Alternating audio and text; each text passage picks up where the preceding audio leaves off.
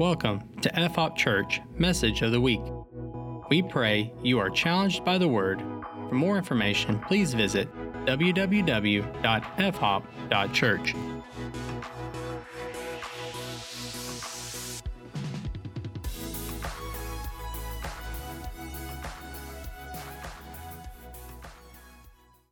Some Sunday mornings it's so quiet in here, I almost wish I had like a background soundtrack as I was preaching. But I also want it to match the mood of where I'm at in that moment. So like as I get excited, it like swells, kind of like in the movies. And then as I kind of calm down, it kind of, I think that would just be a nice touch. So I just need a button up here that can hit exciting music. And you know I'm about to make a really great point. You can lean in. Turn with me to Ephesians chapter 1.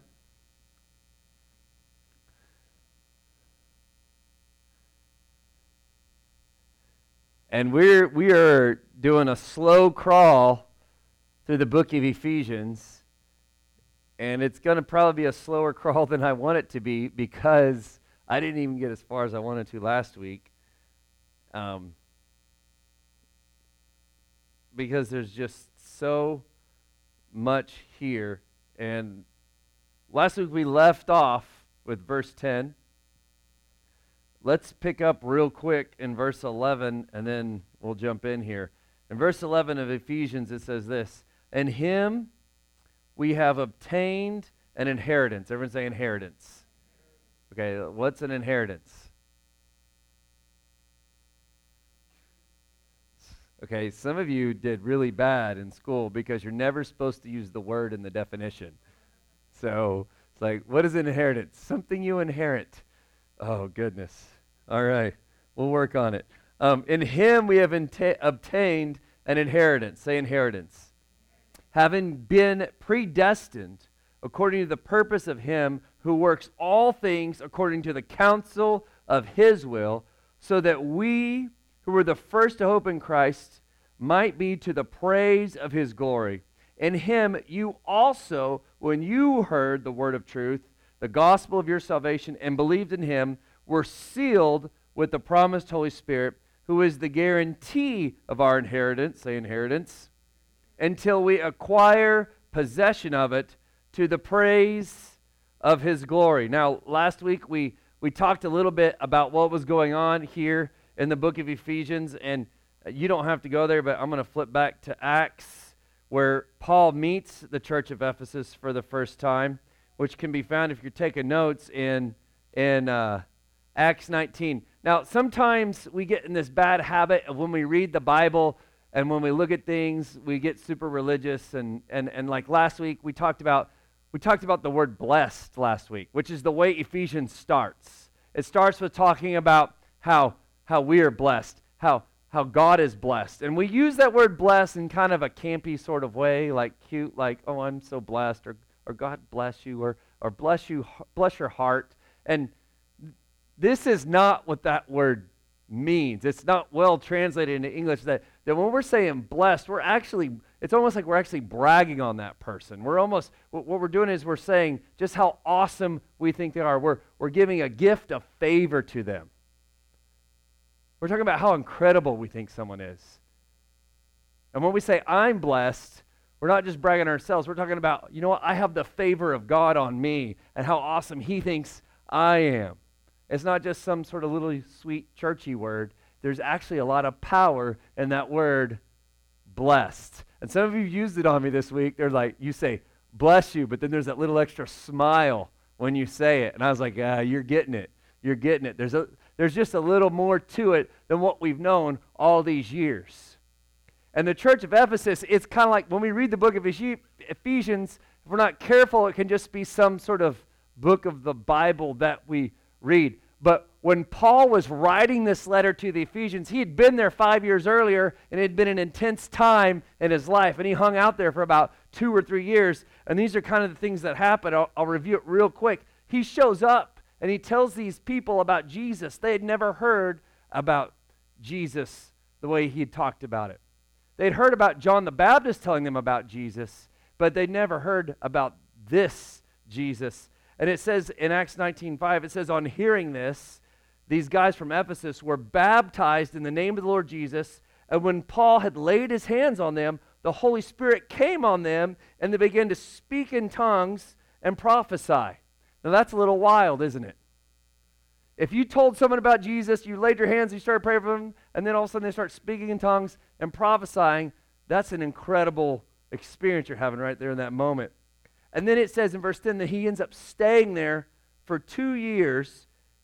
And it says this, and God was doing extraordinary miracles at the hands of Paul, so that even handkerchiefs that he touched with his skin were carried away to the sick, and their diseases left them.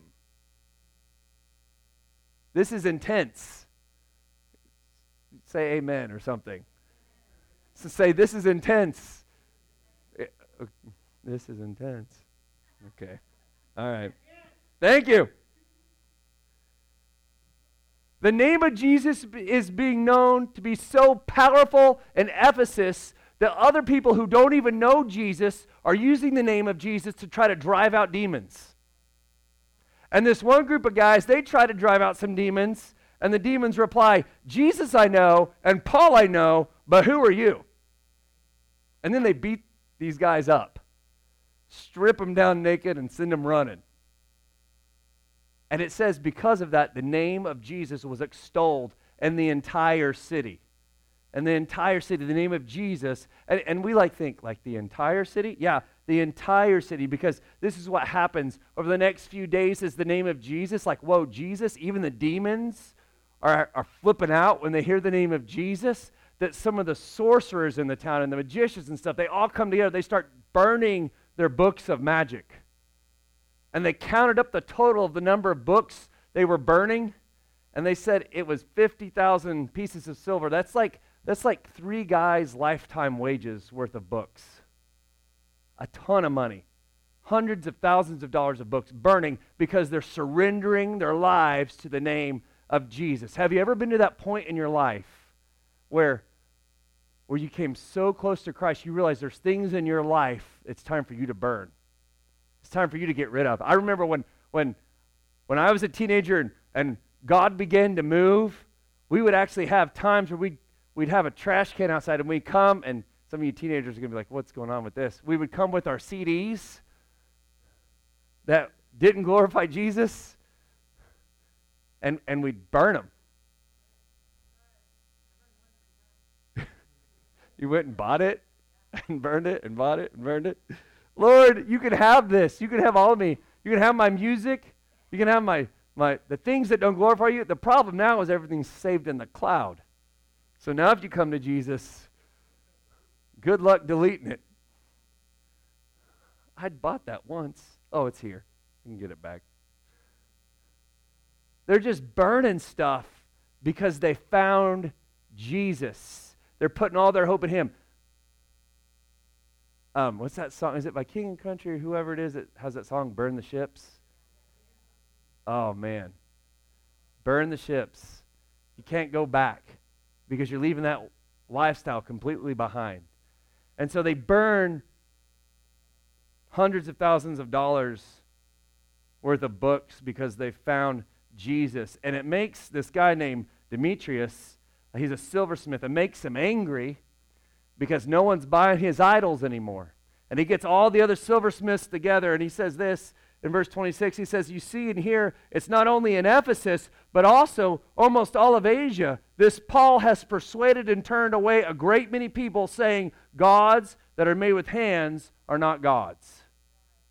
And so he's upsetting the economy, and a riot breaks out in Ephesus because of what God is doing. It wasn't a small, localized thing. It was a thing where the riot got so big they were afraid that the Roman Empire would take notice and charge them with rioting. Like, guys, we got to calm down or we're going to be in trouble. Something was going on. It wasn't a small thing. And so this is the context where we find this letter 5 years later after Paul leaves. He's writing back to them and like, oh, man, I know these guys. These guys are the real deal. These guys have experienced some things, and this is what I'm going to write to them. And in verse 11, he says, in him we have obtained an inheritance, And we talked about this a little bit last week, but you are a son or a daughter of God.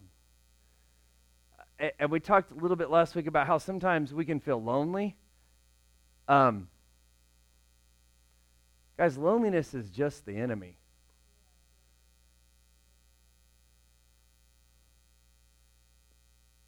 That's not a work of God. When you feel lonely in a church, when you feel lonely in a crowd, when you feel lonely in a marriage, when you feel lonely in a relationship, that's not the work of God. That's the work of the enemy.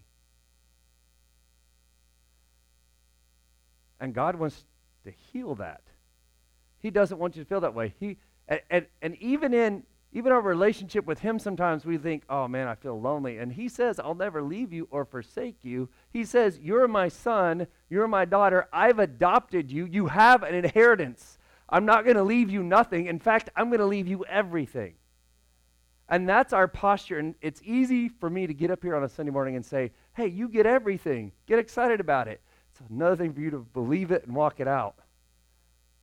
Because when you walk out of this door, there's life. What we have to say with our own hearts is, I believe this. And he goes on in the rest of that verse, he's saying, having been predestined according to the purpose of him who works all things to the counsel of his will. And what he's saying there is, and we talked about this last week too. I'm going to keep saying that, am I? And we talked about this last week, is it tells us that before the foundation of the world, God had a plan for you. Before God said, let there be light, he said, hey, I have something for you to do. I have a purpose and plan for your life that I've laid out. And when you start talking about predestination, people get really freaked out. They're like, wait, predestined? You mean God has this whole thing planned out before I do anything? And people are like, well, that means I don't get any choice? Listen. Oh, my goodness. Theologians love to debate this one. And we won't do it here this morning, but can I say this? Like, if you go to one extreme of predestination, like, well, God has everything planned out, that means, well, if God has everything planned out, it doesn't matter what I do, right? And I mean, if someone's going to give their life to Christ, he already knows it, so I don't need to tell anybody because they're predestined. I'm going to say that's error. That's error. That's not what the Word of God says. And then you have the other extreme. You're like, well, God has no say in my life. I have complete control. Good luck with that. Because God will have his way. Here's the reality. Before God said, let there be light, he knew you. He had a plan for you. His desire is to give you good things. Oh, meaning his desire is for me to have an easy life. Well, his desire is for you to have a life surrendered to him. And sometimes when we say yes to him, that actually makes life harder. Pastor, you're not doing a good job selling Jesus this morning. I'm not. Jesus said, consider the cost to following him. It might get harder. But the thing is he knows you and he has a plan that he wants you to walk in according to the purpose of his will. I'm going to skip down now to verse 15 because the rest of this is stuff that we've gone over, this inheritance, us being sons and daughters in Christ. So let's skip down to verse 15. Or else I'll never get to the book of Ephesians. It says, for this reason, because I have heard of your faith in the Lord Jesus. And I just want to stop because, wait a minute, he was with them 5 years earlier. And now he's saying, because I've heard of your faith. Well, it sounds to me like more people have now surrendered their life to Christ in Ephesus. There's people that he hasn't met yet that now know Jesus at the church of Ephesus. And word's gotten back to him about their faith. Wouldn't it be so cool if people in the region heard about the faith of the believers in Carroll County? Like, oh, I've heard of your faith. I've heard of your faith. And what does he do? Because he's heard of their faith in the Lord Jesus and your love toward all the saints. There's the second part. And your love towards all the saints. Oh gosh. Okay, so I don't particularly like getting in Facebook arguments because I don't think they're quite beneficial. But when people start picking on the people of God, I can't help. Can't help myself. Because these are my brothers and sisters. How can I respond in a way of love to say, okay, look, okay, maybe you're right. Maybe you're right that church people aren't the best sometimes. Maybe you're right. But I love these people. Look around this room. These are the saints. This is what Paul had heard of. He'd heard about their faith and their love for the saints. In fact, this is what we're told in Scripture. Jesus said that this is how they'll know you're my disciples, by your love for each other. And yeah, we're supposed to love the sinners and the lost too, but it's our love for each other. How much do I love you that, and it's not just a cheesy, be blessed when I see you on Sunday kind of love. It's a, hey, it's 2 a.m. and my life is falling apart. I need help kind of love.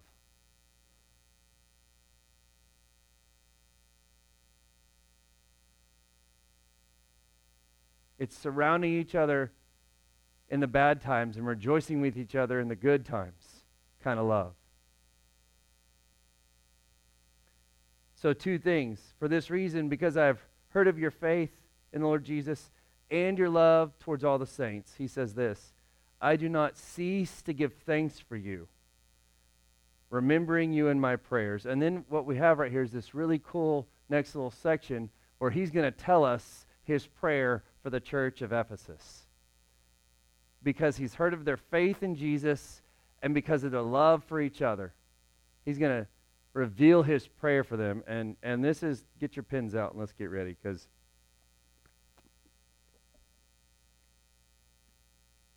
you've heard us maybe pray some of this stuff over the years. First of all, that the God of our Lord Jesus Christ, the Father of glory, may give you a spirit of wisdom and revelation in the knowledge of him. How many have ever needed wisdom before? My wife thinks I need it every now and then. But I got quite a lot. James tells us that if anyone lacks wisdom, ask for it, and God will give it to you. He's not going to hold it back. God, I'm kind of dumb in this area.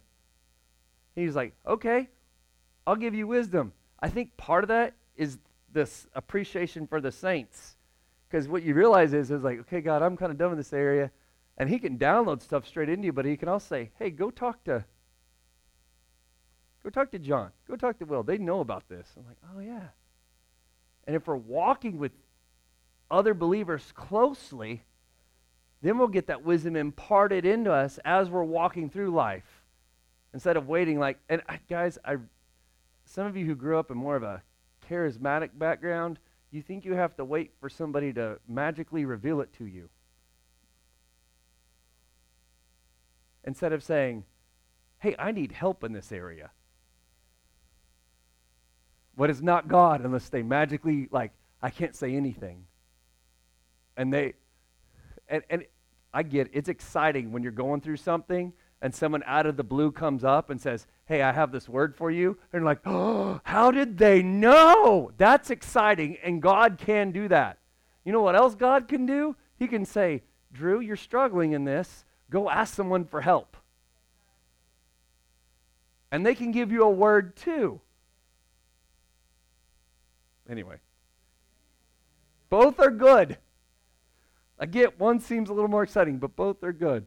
Go to 1 Corinthians. Oh man, 1 Corinthians. Talk about a charismatic church. 1 Corinthians chapter 2.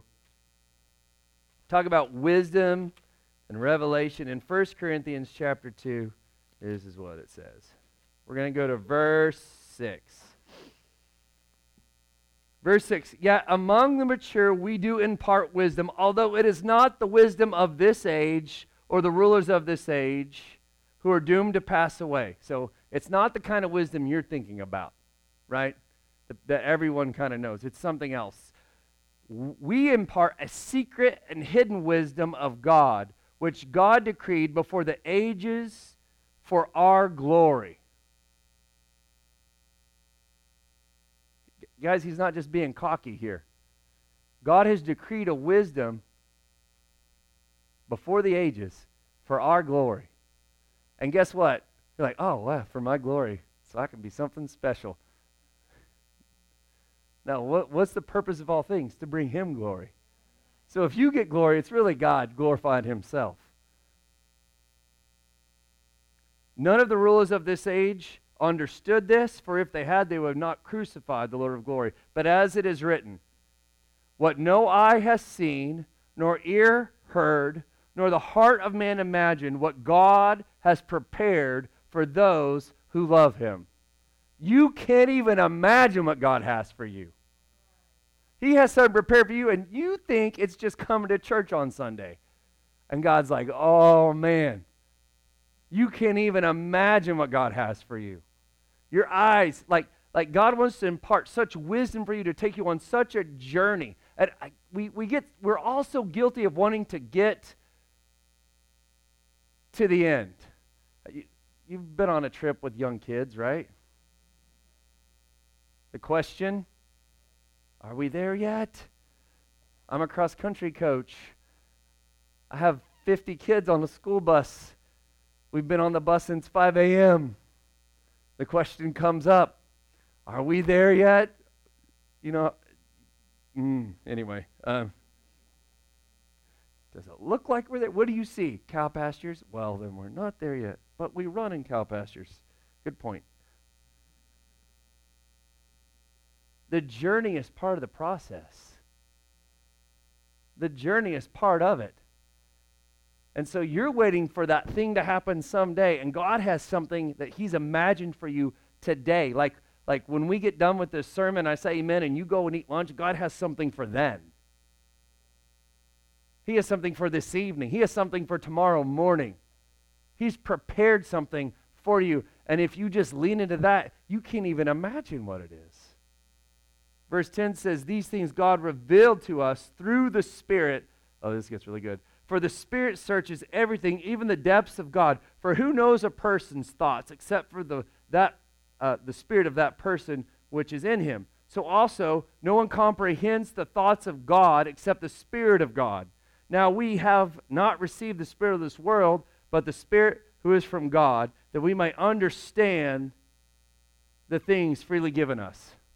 Okay, the lack of amens says to me that you all missed that completely. All right, so let me put it. Okay, Gabe. Gabe has a spirit, right? And no one knows Gabe's thoughts except Gabe's spirit. Like, we all looking at him right now, and I'm trying to decide what he's thinking.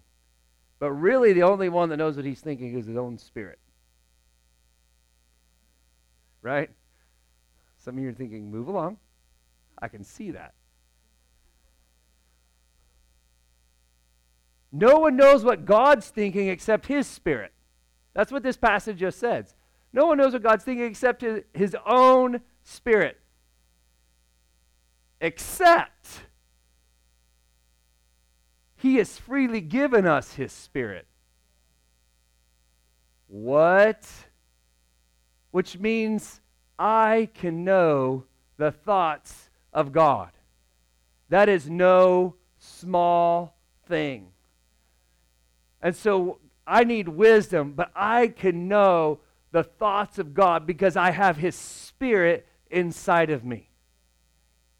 God, what are you thinking?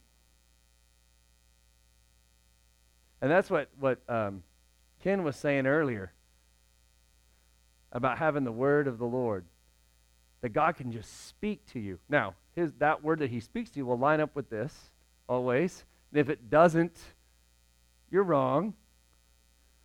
Okay? But God can speak a word to you. Okay, let's go back over to Ephesians again. So he's praying for a spirit of wisdom and revelation. He's praying that the thoughts of God would be revealed towards the church in Ephesus. And he's going to pray three things. That as they get the spirit of wisdom and revelation, they'll have the eyes of their hearts enlightened, which is just another way of saying is that you will just wake up, that your eyes will just wake up. I always am trying to wake up my daughters in the morning, and they always do this number. I am awake.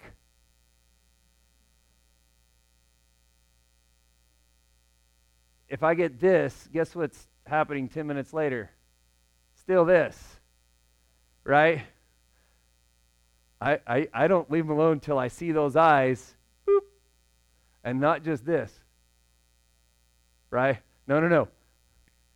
Let me see those eyes. Let me make sure you're awake. Doesn't work with Erin. She talks in her sleep. I won't tell her stories, but she'll look right at me and be wide awake and dead asleep. Anyway, another story for another time. You can ask her about it. The eyes of a heart enlightened, that you may know the hope to which he has called you. That you may know the hope to which he has called you. And I've written this down here because we also, the way we use the word blessed wrong, we use the word hope wrong. Because we say hope and we mean wish. Like Jesus is some kind of genie. Man, I hope today's a good day. Jesus, let it be a good day. Magic fairy god? No.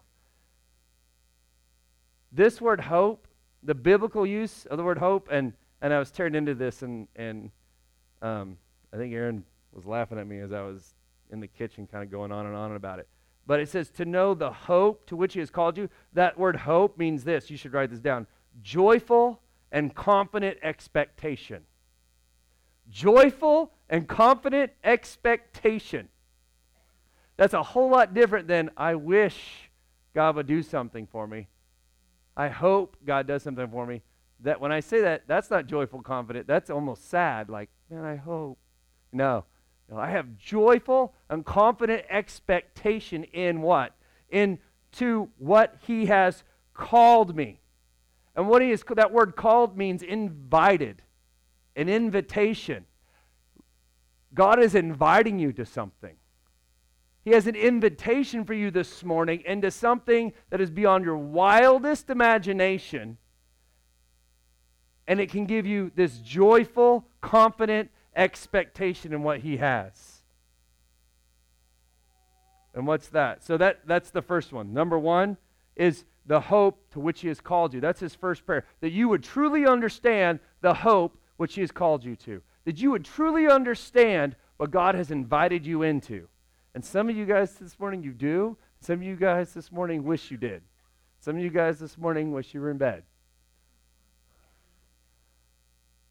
He's inviting you. He's calling you. That's his first prayer. His second prayer is this, that you would know what are the riches of his glorious inheritance in the saints. I've read this wrong for years because I thought he was talking about the inheritance that we were just talking about last week about being sons and daughters, right? Like I'm a son and I'm a daughter, so what God has is mine because I inherit it, right?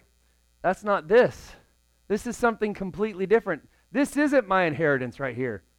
Let's read it again. What are the riches of his glorious inheritance? So wait, Paul's praying that the church at Ephesus would understand what God's inheritance is.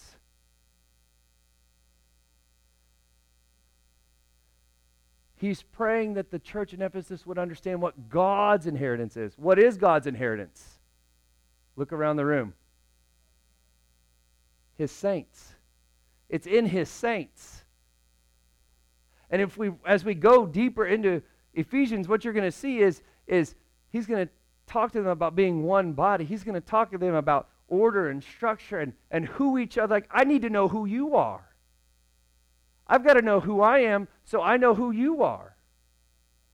And this is so vitally important. And this is like, if you go back up to verse 15, it ties in directly to that, because he was talking that he's heard of their love towards each other, love towards the saints. Ladies and gentlemen, each other is important. Look at someone next to you and say, you is important.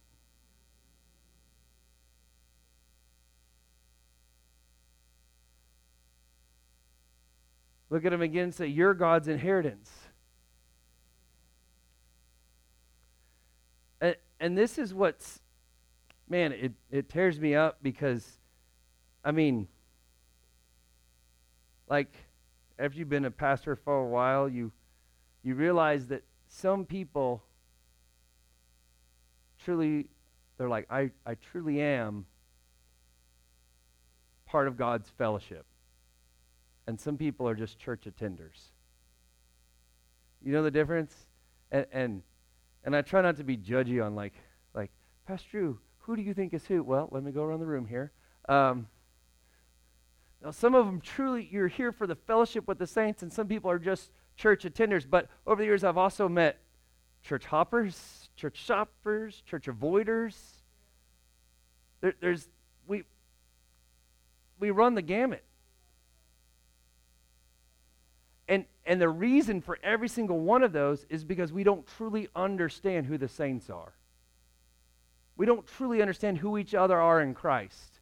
That you're part of God's inheritance, I'm part of God's inheritance, and that we need each other. Right? If we were to tear back over to Corinthians again, we would see how that we're all different parts of one body. And one part of the body can't say to the other one, I don't need you. I'm not a hand, so I don't need the foot. It's important. So the word church in the Bible, in the New Testament, appears 114 times. And the debate is, okay, is it big C church, meaning the universal church, or little c church, meaning local church? And the important thing to remember is that word church in the Greek is ecclesia, which literally means gathering. Kind of like what we're doing here this morning. We're gathering. We could gather closer if you wanted. We're gathering. And of those 114 times, 90 of the 114 times in the New Testament, it's used in a local sense, not in a universal sense. So that means only, 24 times in the New Testament, when he says church, he's talking about the universal church. But the other 90 times, he's talking about the local assembly. Even the book to the Ephesians was written to the local church in Ephesus. And what he's saying here to the local church in Ephesus is that he wants, one, he's heard about their love for each other, and two, that there's an inheritance in the saints. I have to realize that there's riches that God has put in you that I need. There's things that God has put in you that I need. And there's things that God has put in me that you need. And I'm in his inheritance, and you're his inheritance, and together we're his inheritance. And the third thing, so one is that you would know the hope to which he has called you. Two is that you would understand the riches which are in the inheritance of the saints. And three, everyone say three, what is the immeasurable greatness of his power towards us who believe. Now, I know you might not feel it this morning on this rainy Sunday morning, but I'm telling you, there is power towards us who believe. There's power. And you got to understand, this is a time where people believed all these other little gods had power. And what he's saying here is, no. All these little fake gods, you know, the ones that are going out of business these days in Ephesus, that's not where true power is. There's true power in us who believe. And I think some days when I'm struggling on a day, when I wake up in the morning and I'm like, oh, today. It's a day where I forget the power that I have. How many of you have ever forgotten the power that they have?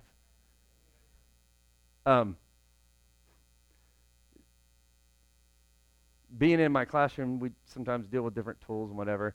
I had a kid, and he had this drill, and he wanted to do some work.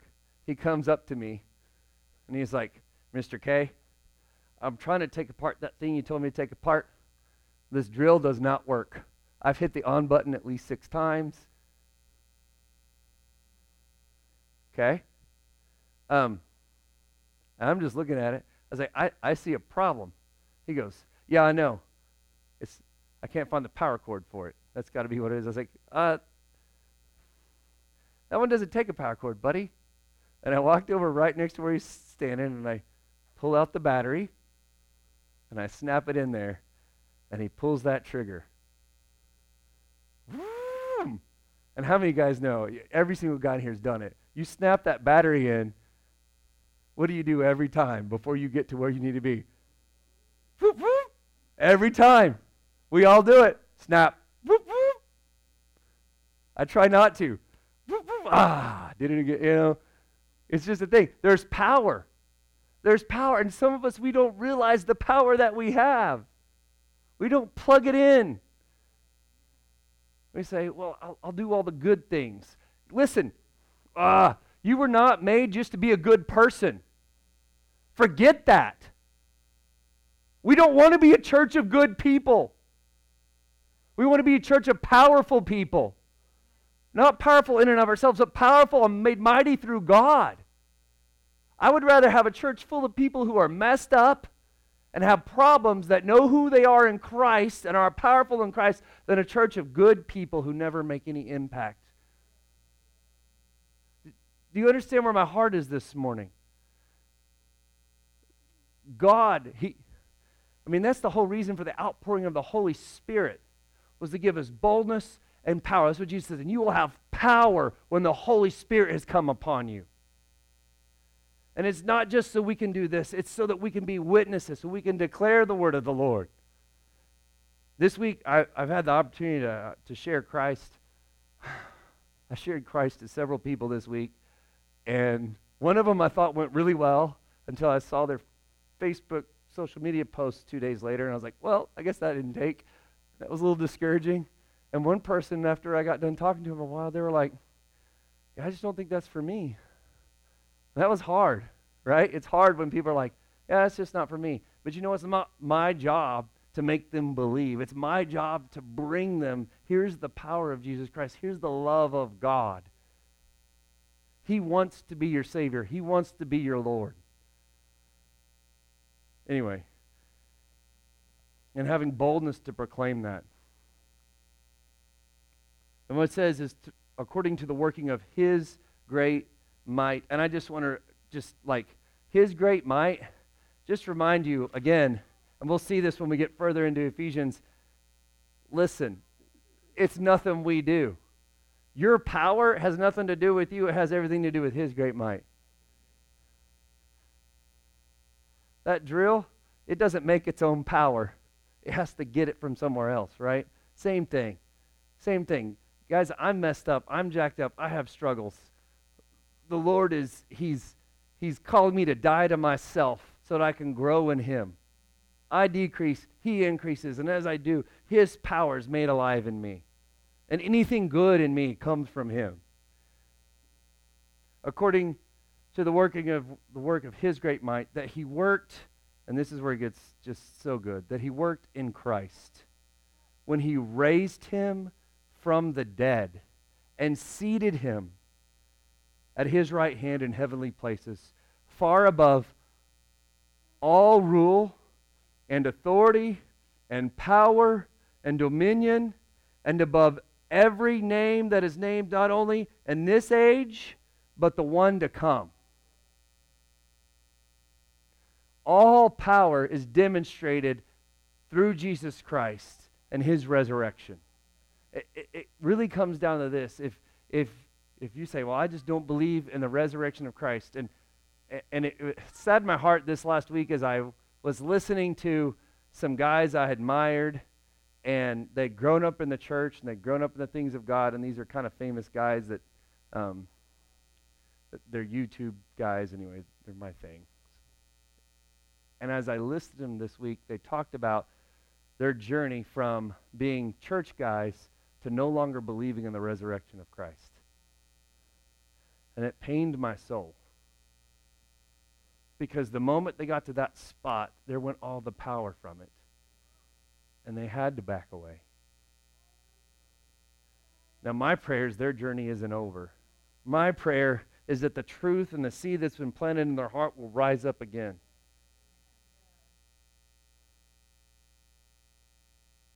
But this is the crux of the issue right here, is if you believe that Jesus rose from the dead, that means there's power.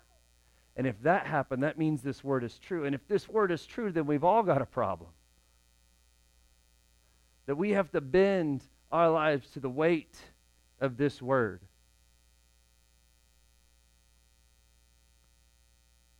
But it's not just a problem, it's an excitement, because what it says, and like I said, we sang it, and now it's here in this verse, it's the name that's above every name, and it's Jesus. There is a name that's above every name, and it's Jesus. There's a name that's above. How many just love politics?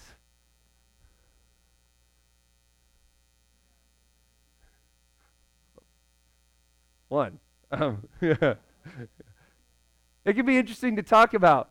But how many know politics can become so divisive? Politics, people get really, really fast. I did a wedding this last week, and someone said, so what are you going to talk about? And I thought it was a strange question. Like, it's a wedding. I'm going to do a wedding ceremony. And they said, what are you going to talk about? And I said, I think I'm going to talk about my opinion of Bernie Sanders for a while. And I enjoyed it so much, I think I made that joke about 3 more times that night. But we're in this political climate where everyone's so loud about their guy, right? They're so loud about their guy or gal. And yet, I know the name that's above every name. And I'm going to tell you this, if you're putting your hope in the American political system, get ready to be disappointed if you haven't already been. Because it'll never save you. Guess what? There's Christians outside the United States of America, and they're this concerned about our politics. They're this concerned about our Jesus and the power in his name. And we need to come to a place where we identify more as bought believers by the blood of Jesus than we do by our political affiliation. Because even this morning, there's some people here who disagree with each other. Praise God. There's people this morning here that have different political opinions. That's good. Unless you disagree with me, then you're wrong. But do you imagine, can you see the unity in that? The unity in saying, you and I don't see the eye to eye on some things, but we see eye to eye on Jesus Christ. And the power of his resurrection. And his name is greater than any name in Washington, D.C. It's greater than any name in this church. And that's the hill we die on. It's proclaiming the name of Jesus Christ. And hey guys, you can come up and do my worship team, guys. Because today, I'll say this, Today it's, Donald Trump and Bernie Sanders and Joe Biden and all the rest. But if the Lord tarries, 50 years from now, it'll be a whole new list of names. And a whole new list of debates.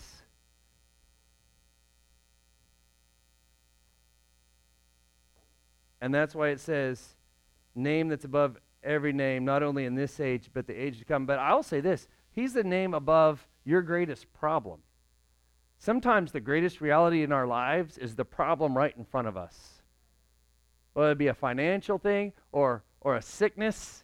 Like a sickness, and Eddie was kind of alluding to it, a sickness can scare you like that and take your heart and mind to places like that you don't want to go, and fear comes like that.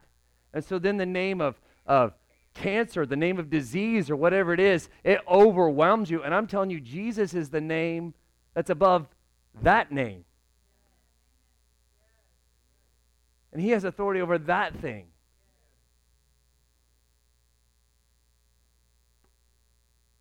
And in verse 23, or 22 and 23, it says this. It says he put all things, say all things. Say all things.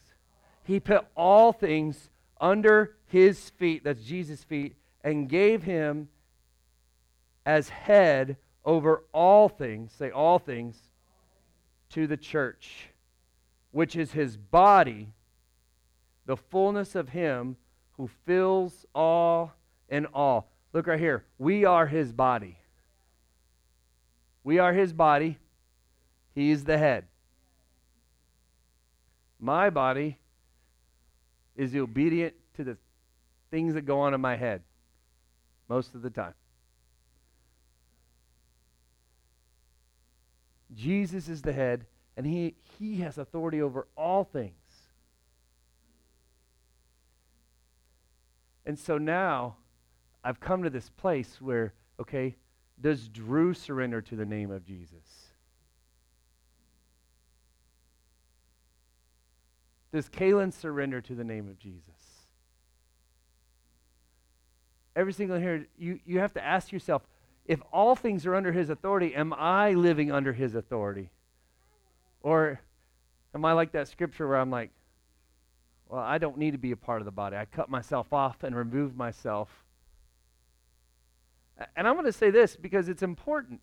It's important because right here he's talking about he's the head over all things to the church, which is his body. And he's not just randomly saying to the church, but as we've seen, this is the third time in this where he's talking about the gathering of the saints.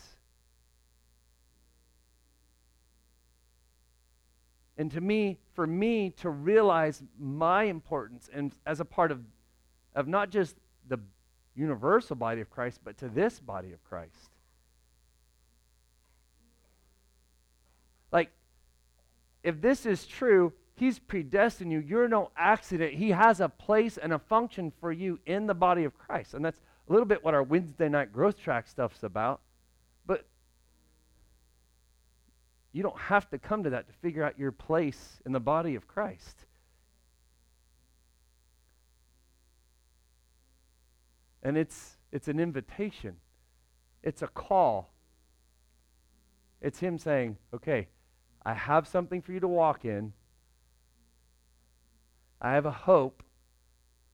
I have a joyful and confident expectation in what he has for me to do. And the question is, are you walking in that? Are you just walking what your thing, what you want to do?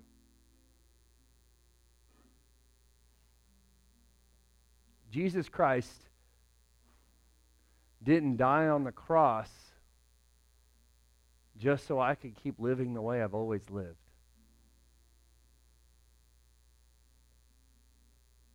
He died on the cross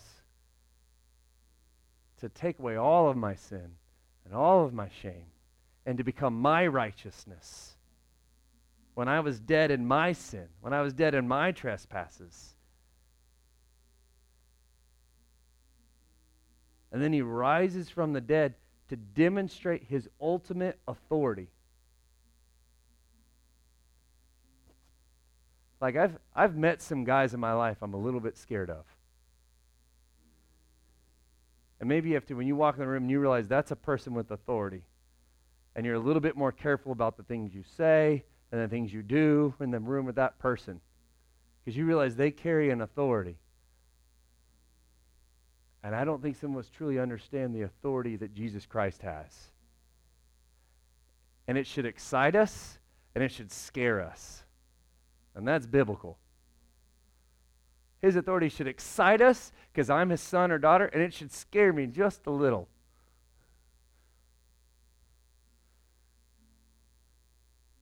He has all authority. He demonstrated that by his rising from the dead. And now I have a decision to make. Am I going to answer the call, the invitation?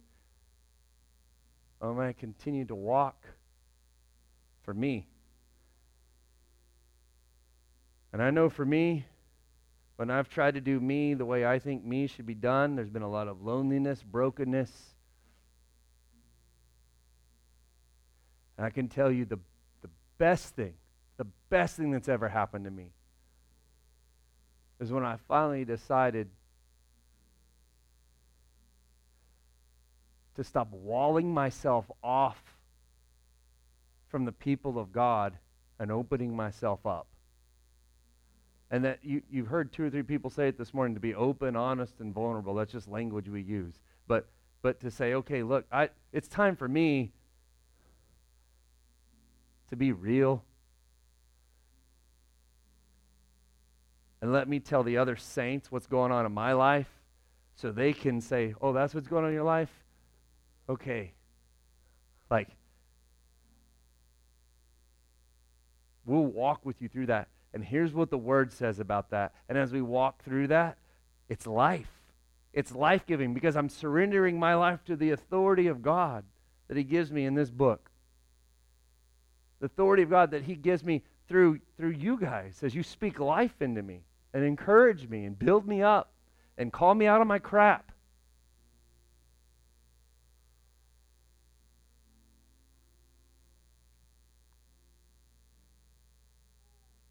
And so here's Paul writing this letter to this church, which is moving in the things of God. And in this prayer, the thing that he ends on is this, is that they would know the authority of the name that's above every other name. Will you stand with me?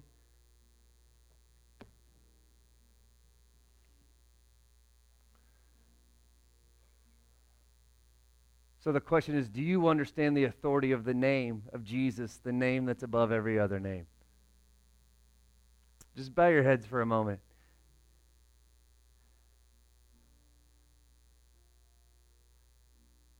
And I just want you to take time to talk to God and come to a place of surrender in your heart. Maybe it's your entire life you need to surrender to Christ. Maybe it's one area of your life where you say, Jesus, I've given you authority over this part of my life and this part of my life, but this part you have no authority in. Your name means nothing to me in this area. And you wouldn't have said it like that in the past, but that's what it is.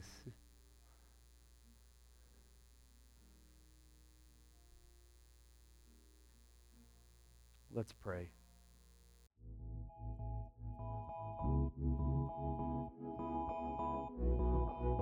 Thank you for listening to this podcast. For more information, including service times, contact information, and online giving, please visit www.fhop.church.